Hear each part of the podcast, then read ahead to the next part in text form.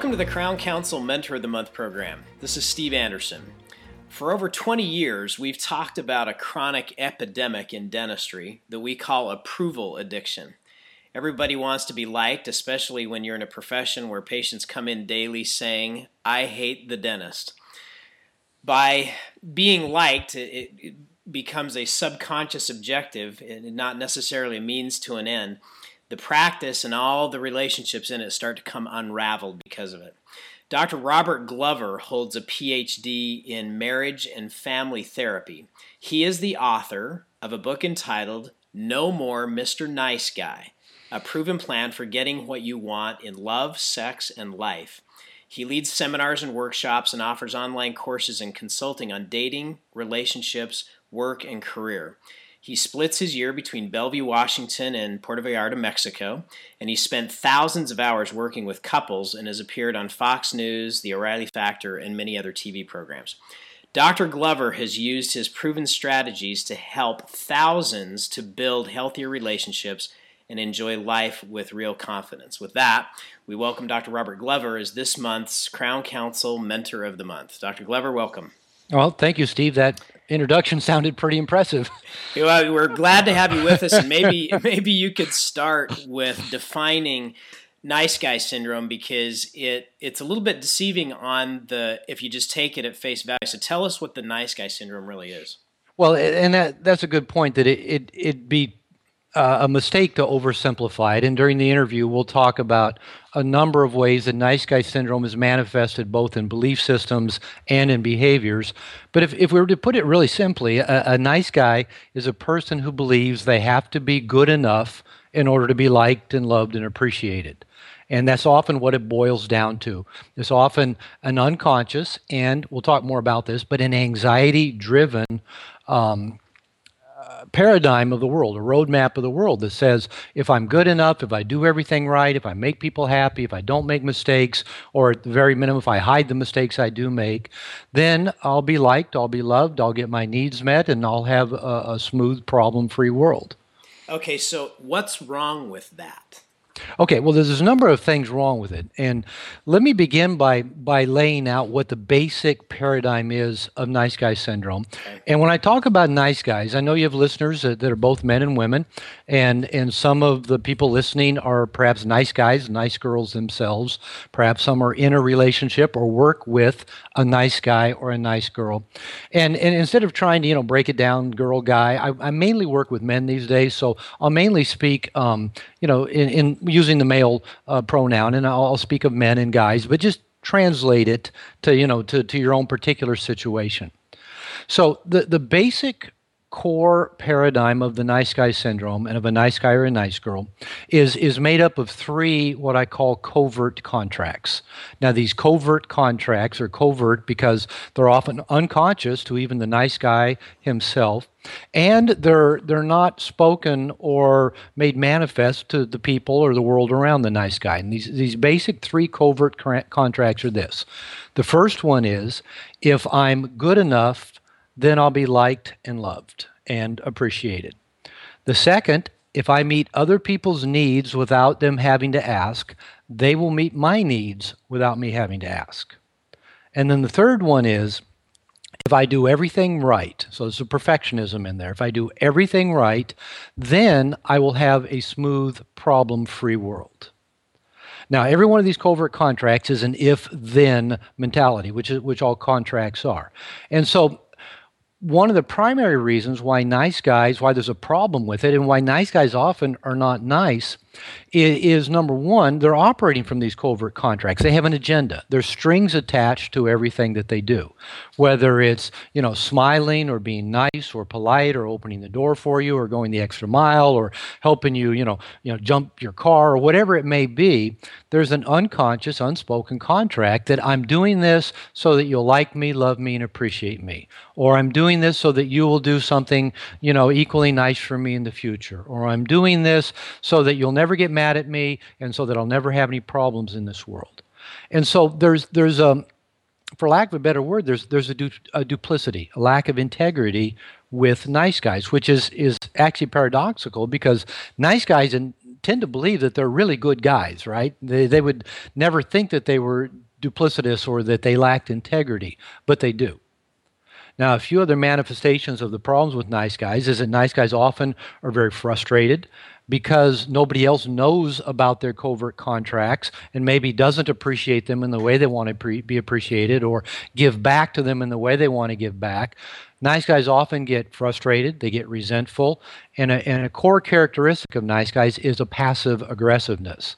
And, and basically, what that is is an unconscious, indirect expression of anger instead of saying i'm mad at you because you know you showed up late for work that he would make an indirect comment or you'd find out that he'd been gossiping to somebody else later on about it. So there's that passive aggressiveness with nice guy syndrome and then a, a, very core part of it is that nice guys are fundamentally dishonest. They're not going to tell you what they really think, what they really want, what they really believe, what they're really going to do, what they really feel, what they've really done in the past. They're going to tell you whatever they think has the most chance of getting approval from you and the least chance of upsetting you or rocking the boat in any way. So that's just a few things we can kind of just start with and go from there. Okay, so right there, I'm I'm going to tell you that a lot of people that are listening when you say that they're fundamentally dishonest everybody probably just said to themselves, "Well, that's not me, so none of this applies." Can okay. you explain explain the dishonesty part because I think that's that's a part that's it's a little bit misunderstood, but explain the what that really means. Okay.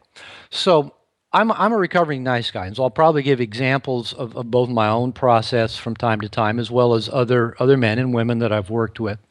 But I grew up believing I was one of the nicest guys you'd ever want to meet, and and I thought that I'm I'm a good guy. I do things right. I don't break the law. I don't hurt people. I don't make up lies. You know, but what, what I didn't realize is, in addition to, as I mentioned, the covert contracts, is that I wasn't honest, meaning that if I thought somebody would be mad at me, I wouldn't tell them the whole truth. I would leave something out, or I would shade it in a certain way, or I, I would misdirect their attention to something else.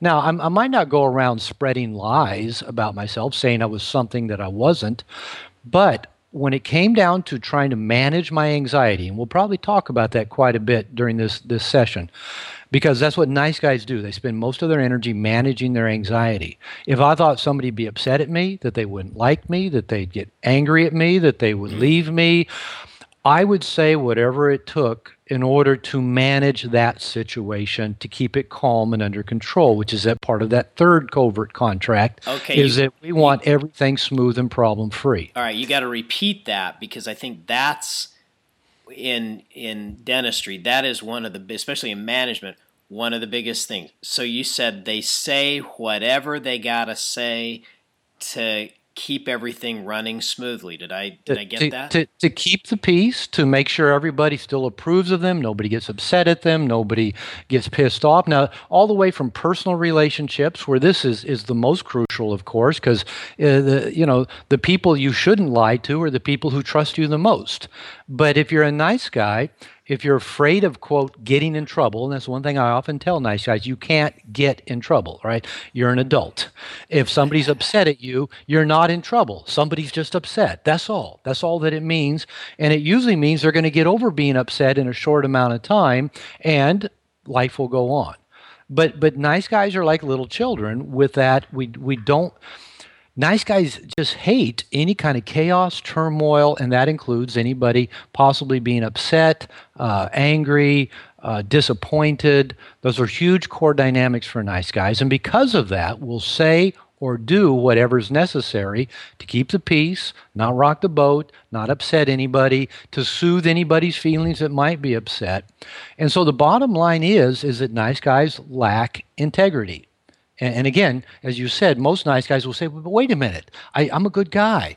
but but but here's the core problem with it: a, a person of an, of an integrity, and this is how I define integrity. But a person of integrity asks themselves, "What do I believe is right? What is the right thing to do?" Now it is subjective, but but that that's always the case. What do I believe is the right thing? What do I want? What feels right to me? And then they do that. Now, there's two ways to be out of integrity, but only one way to be in integrity. The two ways to be out of integrity is number one, never ask yourself what feels right. What seems like the right thing to do? What do I want? What's important to me? And then the second way to be out of integrity is if you do ask yourself, you don't do it. You give in because you're afraid that might upset somebody or they might get mad. Now, the only way to be in integrity is to consistently ask yourself, what's right? What feels right to me? And then to hold on to that, even when you feel anxious, you feel neurotic guilt, or when somebody's putting pressure on you to, to alter or change that. And that's a pretty high standard. And, and that is the people I work with, that's the standard we shoot for, is to live with that kind of integrity that no matter what you say or do or how you act, you, it's a conscious process that says, yeah, that in that moment, that felt like the right thing for me to do. So that's what I did. Got it. Okay. So would could I s- simplify this by saying that the common denominator of the whole nice guy syndrome is the seeking of approval in inappropriate ways. Is that is that a fair summary? That that's a fair summary. That's probably not the entire manifestation of nice guy syndrome, but that really is the core and most visible.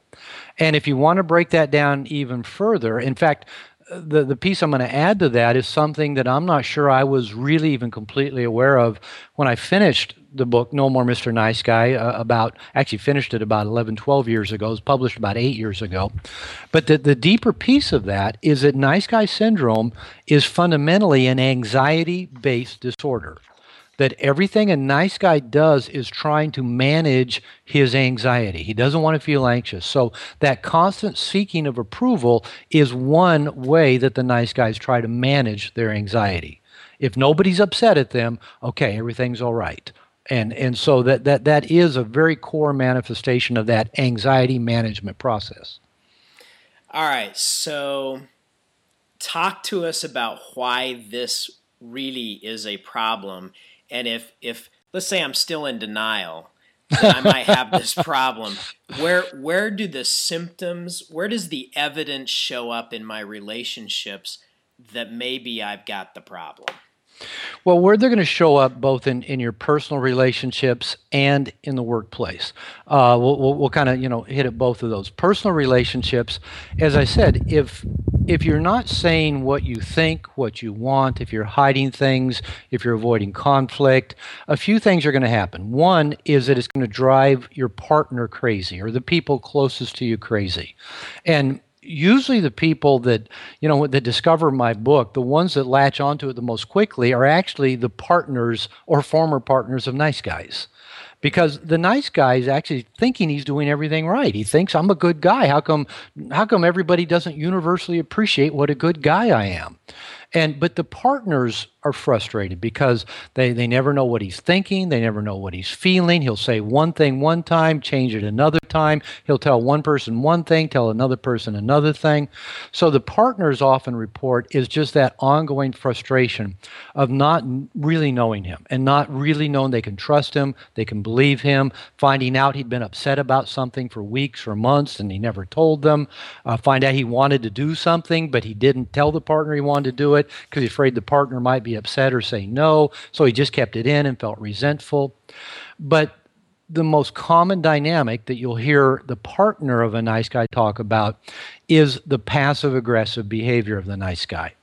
Not only can they not trust him to tell the truth or be transparent, but when they're least expecting it, they've all of a sudden got these little daggers in their side and in their back of where the nice guy just poked that little dagger in and gave it a little twist, all the while smiling.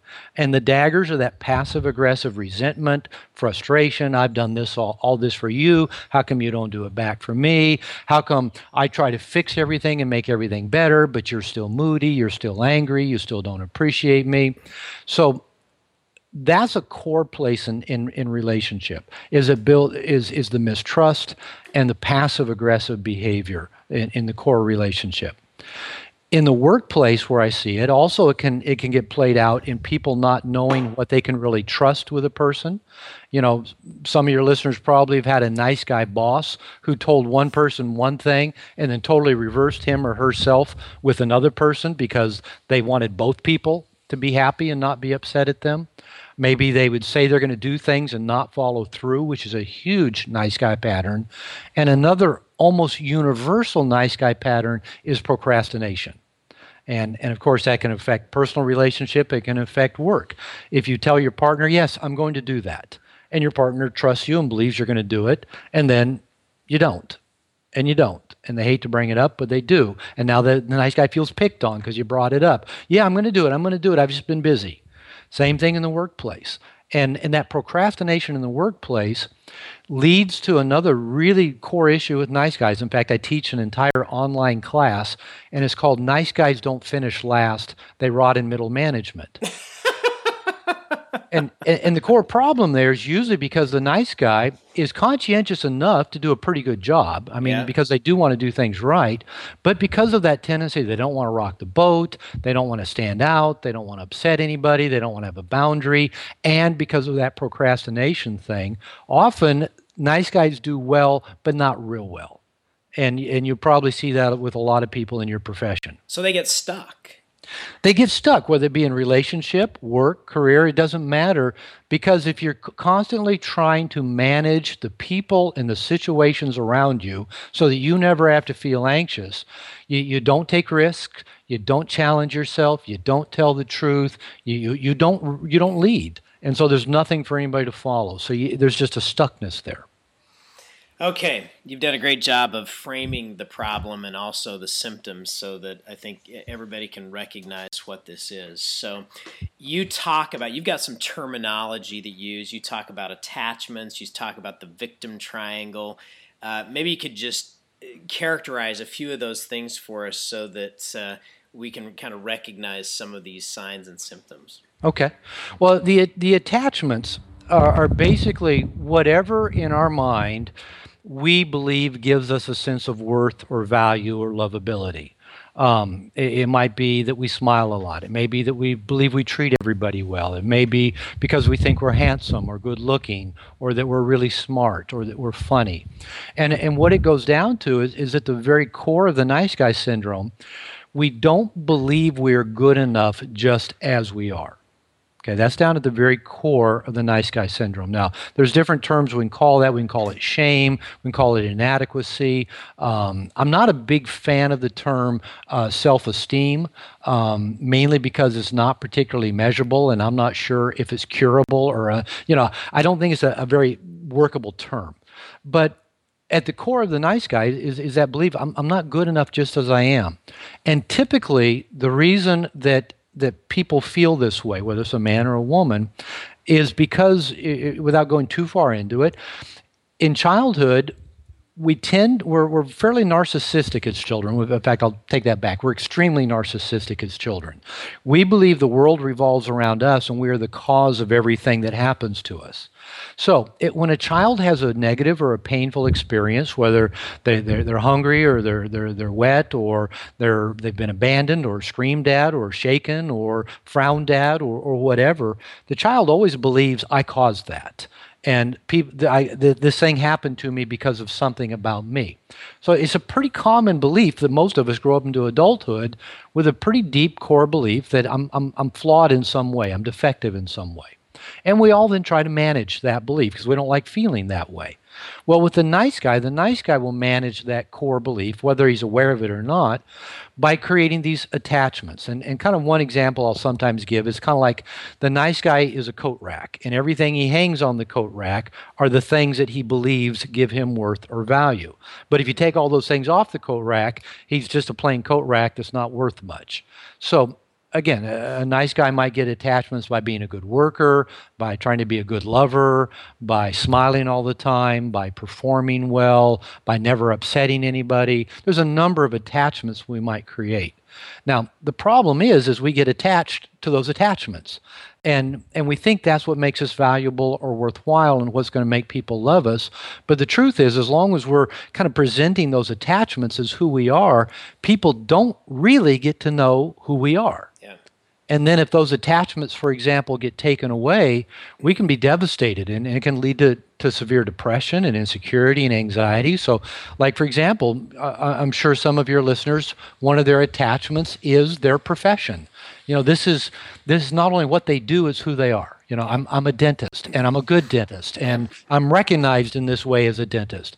Well, what if that got taken away? I, I, I had a plastic surgeon who uh, I worked with a, a, while back, and, and he hurt his hand in actually a skiing accident. He could no longer perform plastic surgery. And, and for some people, that would be devastating to have that thing that you use as your identity, that attachment, taken away.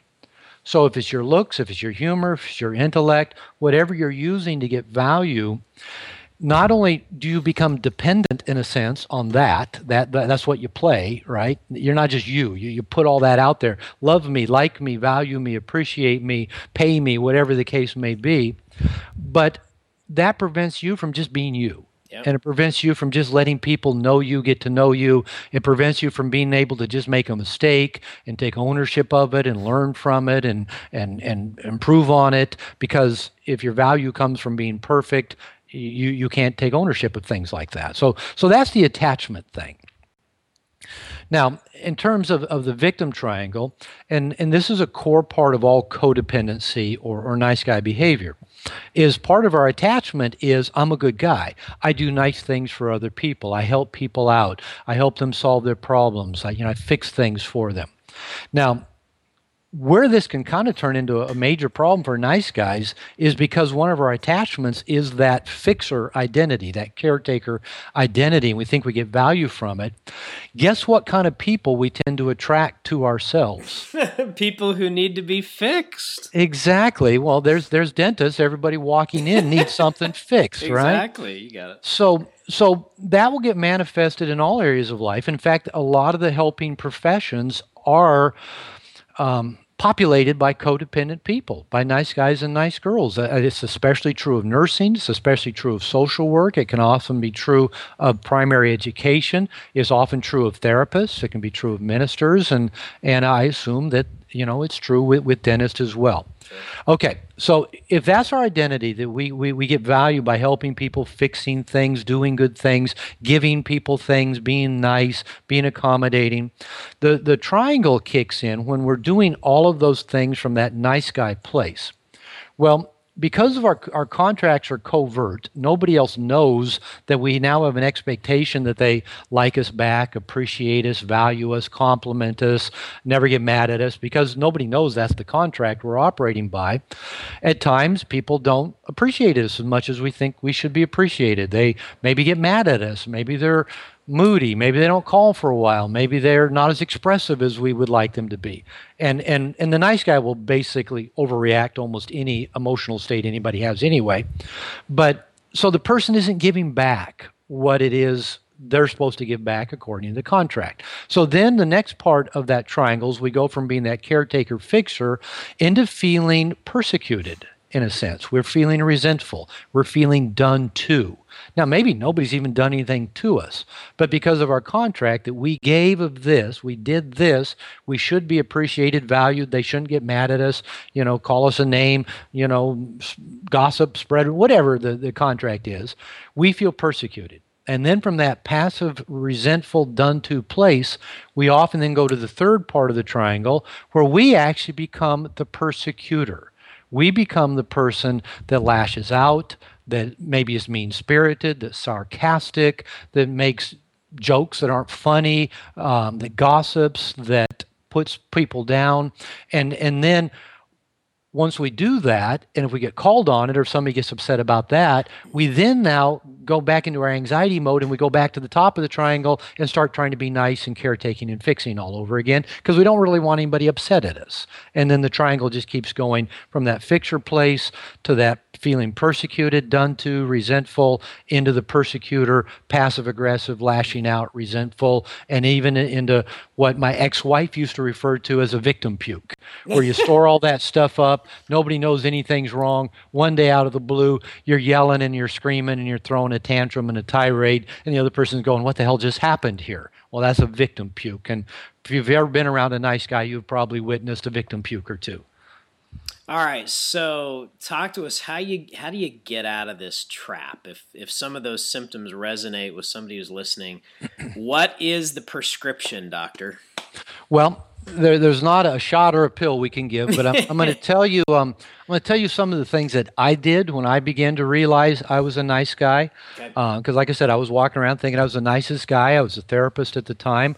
Um, the, the, person I was married to kept reminding me that I wasn't such a nice guy, and um, and then so I started actually started going to, to counseling as a, as a therapist, but I'd never really been to therapy before. So I started going to therapy, and quite honestly, I started going to therapy to figure out why my then uh, wife didn't appreciate me or like me for all the nice things I did for her and why she still got angry at me and didn't want to have sex with me and all those things.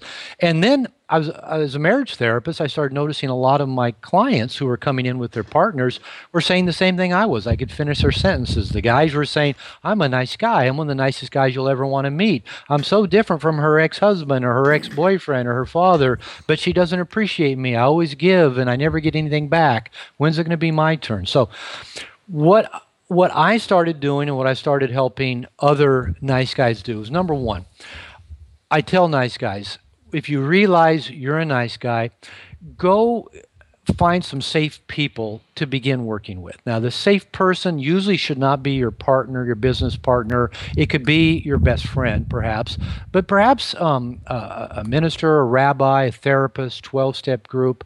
And, and this is not to imply that we're, we're so messed up we need therapy, because I don't tend to think of therapy that way.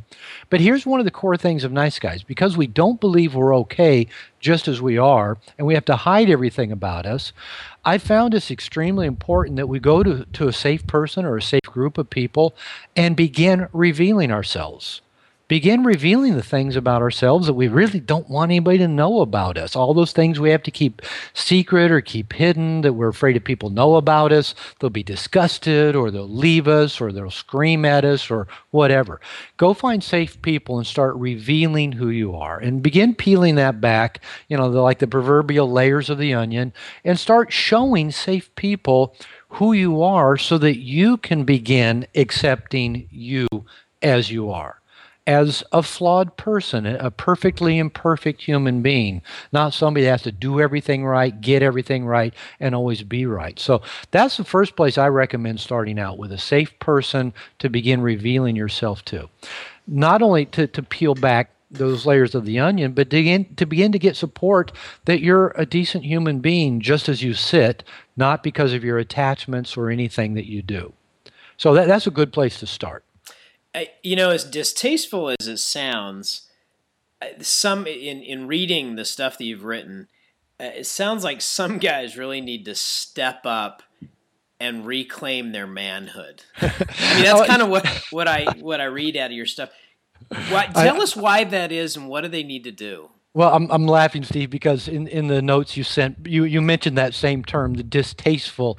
And, and, and it's kind of interesting that you use that word. I'm laughing because we, we live in a, in, in a, a post feminist era where a lot of men grew up hearing negative messages about men. Yeah. about masculinity.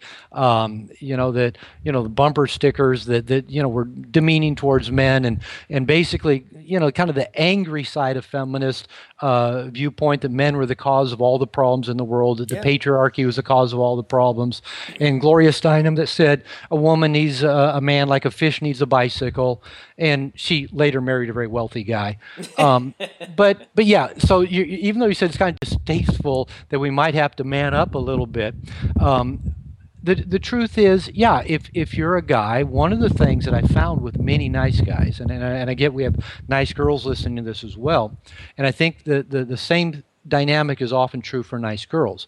But with a nice guy, one of the th- one of the attachments of a nice guy is often that he believes he's different from other men.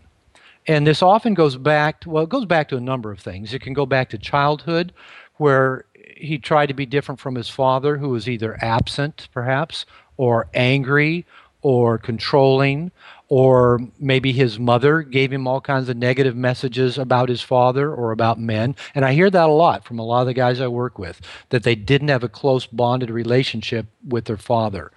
Um, as I said, kind of the angry side of feminism in the 60s and 70s. I know it affected me and affected a, a lot of other men that I don't want to be that bad man. I want to be a good man. I don't want to be a jerk like the bad men. And then um, if you think about it, I ask a lot of guys when I'm doing workshops or seminars, I'll ask the group, how many male teachers did you have in between kindergarten and junior high. Not very By many. the time you start, yeah, and and and, and I've kind of come up with you know uh, informal you know answer to that. It's about one to one point five on average of Yeah. male teachers. Some men never had any male teachers unless maybe they went to like a Jesuit Catholic school or something. But most guys, if they're lucky, had one male teacher. So basically.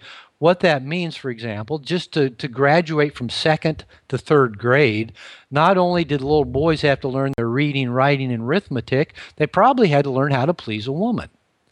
And so, one of the things with a lot of the guys I work with is that they're constantly trying to please women. They're trying to be different from the bad guy they've heard women complain about, and, and they're trying to do everything right so women will approve of them. Now, I, I teach dating classes, I teach relationship classes, and one of the things that I found with most men in relationship, because they're trying so hard to be different from other men, that, that they tend to be fairly spineless and, and, and not very present for the woman. And, and most women tell me, I don't want a guy who's trying to please me all the time. I want a guy who will just tell me the truth, who will just, you know, tell me what he's going to do and then do it and follow through on it. And so you're right. Uh, for, for a lot of the men that I work with, and perhaps a lot of the men listening to this, part of what we have to do is not only get comfortable with, but embrace our masculinity, embrace the male side of us.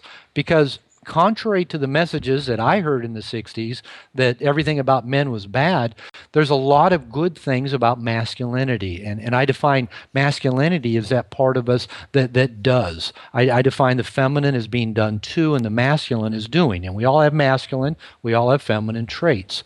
But if we if we lack the masculine trait that allows us to do, to stand up and do what's right, to take action, to deal with problems head on, to have that kind of integrity, we've got a problem. So, to kind of lead that into to, uh, your earlier question, what do we do to start working on who we are? Since I, I primarily work with men now, my, my background's in marriage and family therapy, but because of my book, most of my practice and business is with guys. Um, one of the things I encourage men to do is consciously connect with other men. And, and I simply put it, go do guy things with guys. And that, that can be anything. I don't care if it's a Bible study, a poker night, you know, rock climbing, bicycling, racquetball, you know, whatever. Go spend time with men. Our, our, our male forefathers spent the majority of their day with men. That's you don't have to, you don't have to go back many generations to find that. Now most boys grow up without much masculine energy around them, and I think if you look around at, at younger generations, um, if you look at young adults and teenagers, if you look at a lot of the guys, they're they're really passive and really um, non-assertive, and and whereas the girls are are almost dominant and aggressive. So the men have to re- regain that masculine self. And i don't mean becoming you know the dominant asshole jerk. In fact i talk about becoming an integrated male where you can be so conscious that you use your masculinity not only to, to bring out your honest strong self but you also bring that protector provider trustworthy self into your relationships into work and career. So as you say as distasteful as it may sound we need to embrace our masculinity One of the things that you talk about is being conscious of what your needs are and taking personal responsibility for getting those met. Can you talk about that a little bit? Sure. Um, in fact, you you just gave my definition of maturity. Okay. Um, a mature person takes full responsibility for their needs and for getting them met. Now, an immature person, like a child, can't do that. When you're a child, you are dependent on other people to meet your needs. So, as we become adults, that's the hallmark of adulthood is we start taking responsibility. Responsibility for our actions, responsibility for our needs. Now, that doesn't mean you meet them all by yourself, because in fact, I think the most mature people create a number of what I call cooperative reciprocal relationships. And these cooperative reciprocal relationships are conscious relationships in which everybody involved is getting their needs met in one way or another. And, and we need actually many of these in adult life. Um, uh, for example, when somebody comes to the dentist, they're forming a cooperative reciprocal relationship. They have an overt contract. The, the, the patient comes in and says, Doctor, I've got a problem, or I need a, a cleansing, or my teeth cleaned, or whatever. They have a need that they're coming to get met. Well, the dentist is getting his needs met or her needs met as well. They're they're they're running a business. They're charging for that. They're, they the income that comes from that pays for the business and it pays the dentist bills and allows him to drive a car and live in a home. So there's a reciprocal contract that both people benefit from. Now, we can have those kind of relationships that are purely on a personal level, the friendships, with a neighbor, with a, a, a church group, with a spouse, with fa- extended family, where everybody involved is consciously getting needs met by being in that relationship. And we can also have a, a number of professional relationships where we actually pay people to help us get our needs met. Um, whether it's going to the dentist, getting a massage, going to the doctor, going to the car mechanic, those are reciprocal cooperative relationships. Now, mature people consciously create those in every area of life in which they have needs in which they you know have needs that they need help getting met. They don't try to do it all by themselves or they don't repress the need. Now another thing mature people do is that they're constantly evaluating those relationships and they're ending the ones that no longer work that no longer serve that purpose. Now that, that's kind of scary at times if if one of those relationships is a friend or a partner or even a family member or, or a patient. Um, i've fired numerous clients. I don't have to do it very often, but I've fired clients because it wasn't a, a cooperative, reciprocal relationship that was working, at least on my end. And if I sense it's not working on my client's end, uh, we'll talk about that and look at what we need to do different or do we need to terminate that relationship. So that's my definition of maturity. Um, one of the things you talk about, and this is a, I'm going to put you on the spot for some verbal skills. Oh, okay. All right, because we're big we're big on verbal skills. So okay. one of the things you talk about is the need to be able to experience and express emotion. Right? Everybody mm-hmm. has that need, and a lot of times, if if with the nice guy syndrome, you suppress emotion because you perceive that that's not very nice and it'll upset people. Mm-hmm. Okay, so let's do a hypothetical here. I'm angry because okay. of something that has happened. Okay, and so give us the verbal skills of what what do you recommend that I say that gives me the ability to express the anger, but at the same time preserve the relationship. Okay. Um, we might even have to get a little bit more specific with the, and maybe we can come up with two or three different scenarios in which you're angry in because it, it might, you know, what you say to your partner might differ for I mean to like a marital partner might right. differ from what you might say to a patient, sure, um, or or to somebody that's working for you. Um, but but let, us let's, let's kind of even just break it down a little bit, and then, then we'll kind of get into to the verbal part of it. Um, typically, when we're angry, we're feeling done to. We, we feel like something or somebody has done something to us. Now, in reality, that may or may not be true but but our anger is is a, a, result of that okay so one of the first things we need to do is just even ask ourselves why am i angry you know oftentimes we whenever we're angry we always we always believe our anger is completely justified um, and but but a lot of times it's it's a projection of old baggage we might have. It's a projection of us maybe being in that persecutor part of the victim triangle that we thought we've done something nice for somebody. They didn't adequately appreciate us, and now we're angry at them, right? So we we assume the anger is is appropriate and well deserved, but it actually may just be coming out of a neurotic place. So it can be helpful to actually when we're angry ask ourselves what is it that I'm angry about? Um, and, and sometimes that's helpful just to take a moment and kind of check in with yourself of what you're angry about. Now, I tell people that there are three different emotions that often get called anger, which is actually I think unfortunate because I'm out, I'm actually pretty big on words and using words to describe things accurately. Now, the, the, the three different emotions or expressions of emotion that, that get confused. One is anger itself. Now, I, I say that anger is a healthy, life preserving emotion. Is what is what allows us to take action when truly there's need for action, either because we've been violated or assaulted or, or threatened in some way. Now, the two other things that get often get called anger that aren't really anger. Uh, one is resentment. Now, resentment is what is just things that have built up inside of us, those little bricks of resentment that build up over time because we've taken things we shouldn't take, we haven't had good boundaries, or we've given too much and we didn't ask for bad. You know, resentment is a whole different thing. That usually comes out in passive aggressiveness or a victim puke type behavior. That's not healthy, that's not anger. Now, the other emotion that often gets confused is rage. Now, my definition of rage is when the past is being projected onto the present. And rage always comes out of a place of feeling helpless. And it usually goes back to our earliest memories in life where we had no power, we truly were helpless, and then we learned over time to perpetuate those same states of being, either because we don't set boundaries or we tolerate bad behavior or we don't ask for what we want. And the way that you can usually tell rage is it se- usually seems way out of proportion to whatever just happened. Right. So some somebody has a minor complaint and you blow up and, and you're screaming and yelling at them and, and threatening them. That's rage. Something from your past felt like what just happened here, and you brought all of that from your past, projected it onto the present.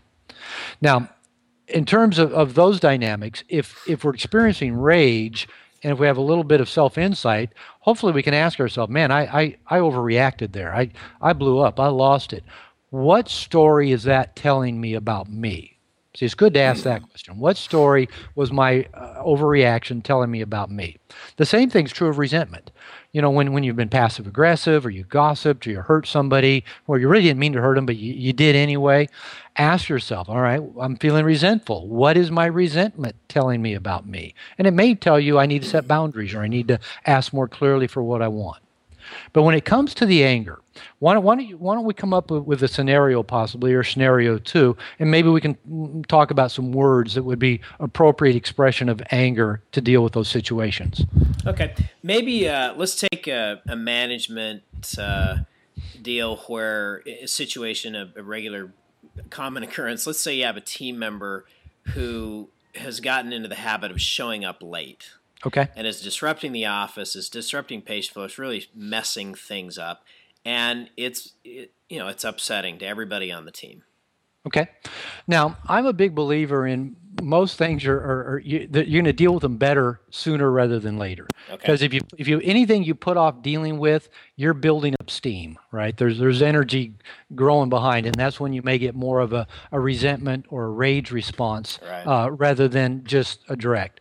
Now, one of the things I ask people to, to think about it, I, I tell them if you had absolutely no fear, how would you handle a particular situation? And I, and I, always ask myself that.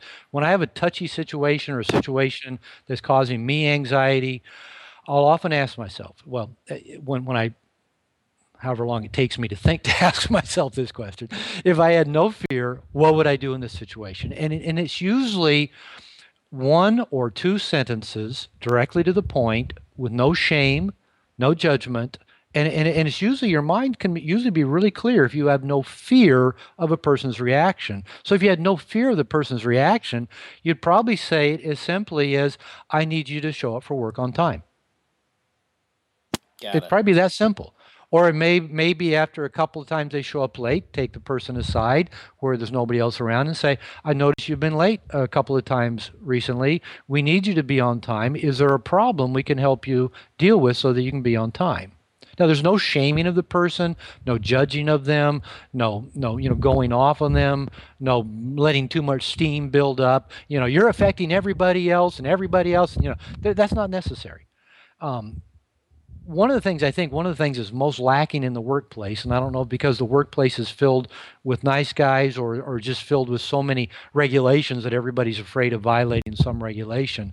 Um, but I'm a big advocate of telling people what it is you need them to do, being clear about it, help making sure they have the skills and the training necessary to do it, and then giving them feedback how they're doing. If they're doing it well, give them that feedback. If they're not doing it well, give them that feedback, but also help you know give make sure they get the skills to do it and if the person just doesn't can't do the job well you know you fire them, you, you move on.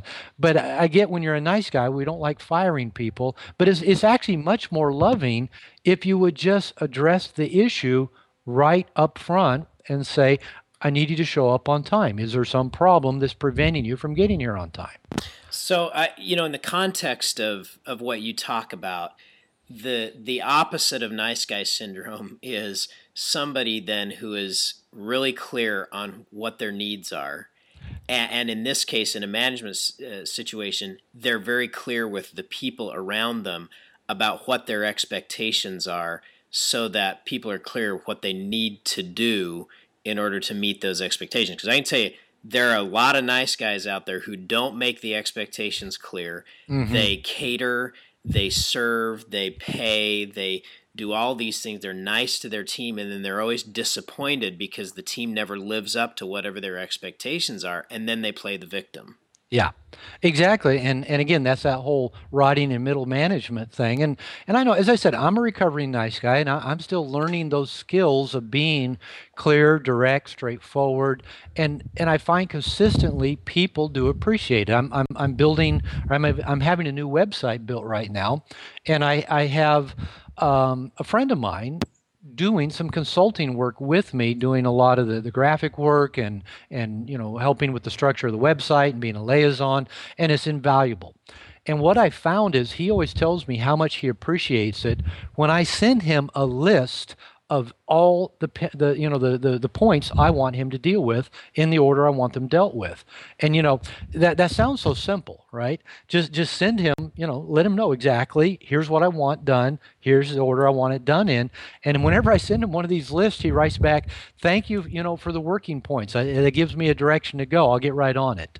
Whereas if I was more vague about it and say, well, I kind of want to get this done with the website, and maybe when you have time, do this, eh, he actually would feel less secure and and less directed. So, yeah, there's value in letting people clearly know what we want, what we expect, and even what the consequences are if they don't do that. I think people feel safer within those boundaries and parameters. So, you know, maybe you could give us in summary the if you had this I know it's you can't simplify a prescription, but if you were gonna, but but let's try anyway, right? let's try anyway.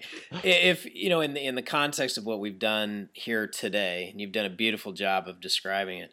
If you were to give uh, everybody, nice guys, nice girls, or you know, just people in general, that might have a tendency in some of these areas, or or maybe they do and they don't know they do. If you had two or three main things, they'd say, you know what, this is really if you need to check these areas, and here's what I'd highly recommend that everybody do to stay or become more healthy. What would those be? Well, yeah, let me give you a couple. One, and and uh, we've talked about this quite a bit during the interview, but but let's let's make it a prescription. Tell the truth. Consciously work at being an honest person. Now, I don't, I don't, you know, people, we, we get so caught up in honesty, and but my definition of of of of dishonesty is anything but the whole truth, right? Be a what you see is what you get kind of person. You know, to kind of put this in, in, in a personal way, in a relationship way, um, I, I, I, became single about nine years ago, and I, and I re-entered the dating world after being married for 25 years, and I wasn't very good at it, so I had to learn how to date. But I also applied a lot of what I've been learning in my own personal recovery as a nice guy. And one of the things I started doing over time that when I would date a woman and it looked like we were going to start seeing each other exclusively, is that I, I told her, I said, here's here's what you can count on from me. I said, number one, I'll be honest with you. What I tell you will be true. You won't have to guess. You won't find out later. It was only part of the truth. I'll tell you the truth. And because I said I haven't always been an honest person, but that's my intention to be an honest person. Number two, uh, I'll be transparent. You won't have to guess what I'm thinking, what I'm feeling, what's on my mind, what I want, where I'm going, what I'm going to do, what I expect of you. I'll be transparent. And I tell them, and I'll be conscious. I'll pay attention to me, to you, to us, what's happening between us. I won't avoid things. I'll be present and I'll be conscious. And I said, and as a guy, I'll set the tone and I'll take the lead. I said, I won't try to control you, I won't dominate you, but I'll have a plan. Instead of saying, What do you want to do tonight? I'll say, Hey, let's go do this. And then I'll be flexible to, you know, negotiating that. Now, what what really hit me was over a period of time of dating is is a number of different women after just a few weeks of dating me and after I'd spelled out that's what I'll do in this relationship they said you need to write another book because men need to know what you're doing because I've never been with a man who did those things who was honest transparent who was conscious who had set the tone now, if you think about it, shouldn't that be the basics of what we're all doing? Yeah. And so, whether we're talking about personal relationship, work relationship, that'd be where I'd start, being honest. And, and the way I started doing that is I would listen to that little voice. And I know the cartoons of the devil on your ear. I started listening to that voice that said, tell it this way, or leave this part out, or make up this story to go with it so they won't be mad at you. And whenever I'd hear that voice, that was my clue that said, tell the whole friggin' truth. Don't hide anything. Don't hold anything back. It makes people feel safer. It lets them trust you, um, and and it just it alters relationships from the ground up. So that would be where I would start. Would be telling the truth. And the second one is is one we already talked about. Is beginning to take full responsibility for your needs. Consciously make your needs a priority.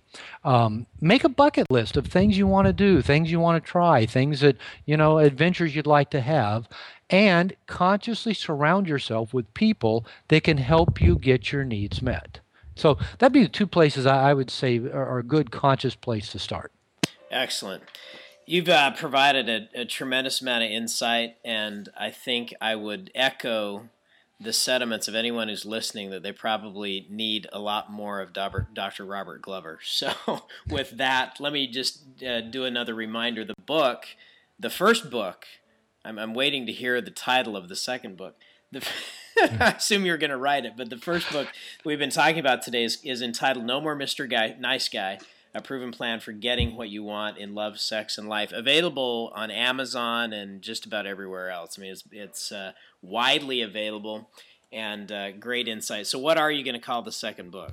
Well, the, the second book is in process. The working title is All the Way In and uh, it's, it's written still directed at men about showing up and being all the way in in their intimate relationships. So um, that that is in process. Can't can't give you a promise of when that'll be done but it's coming along.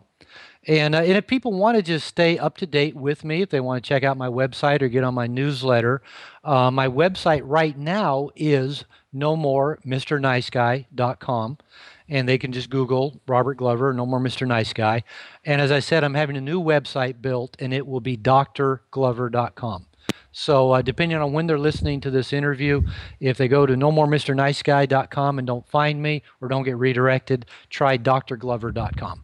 Very good. Dr. Glover, uh, I and I say this in the context of what we talked about today. Thank you for not being a nice guy and uh, for for sharing your wisdom with us.